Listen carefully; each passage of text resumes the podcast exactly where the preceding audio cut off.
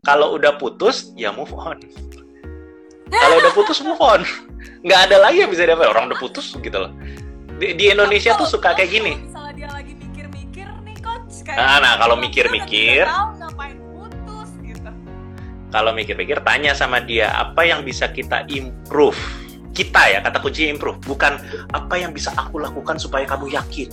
Apa yang aku lakukan supaya kamu bukan gitu bukan bukan. Kita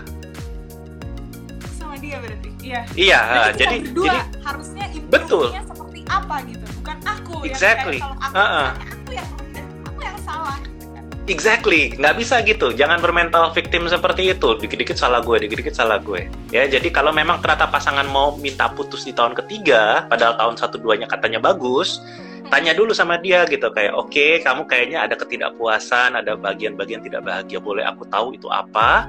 Lalu setelah dapat listnya, tanya, oke, gimana caranya kita improve? Aku punya ide begini, gini, gini, gini. Kamu gimana ide? Begitu. Kalau memang belum putus ya, itu baru kayak keluhan hati dari pasangan. Tapi kalau dia udah mutusin, udah nggak bisa diapa-apain. Di Indonesia tuh sering kayak gini. Keputusan itu adalah kesepakatan. Tidak, putus itu bukan kesepakatan. Putus itu vonis sepihak bisa.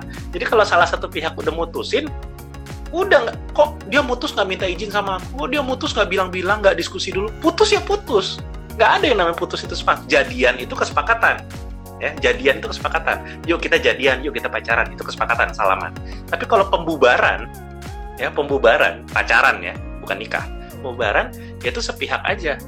Jadi kalau memang diputus, ya ya move on aja, nggak bisa ngapa-ngapain soalnya.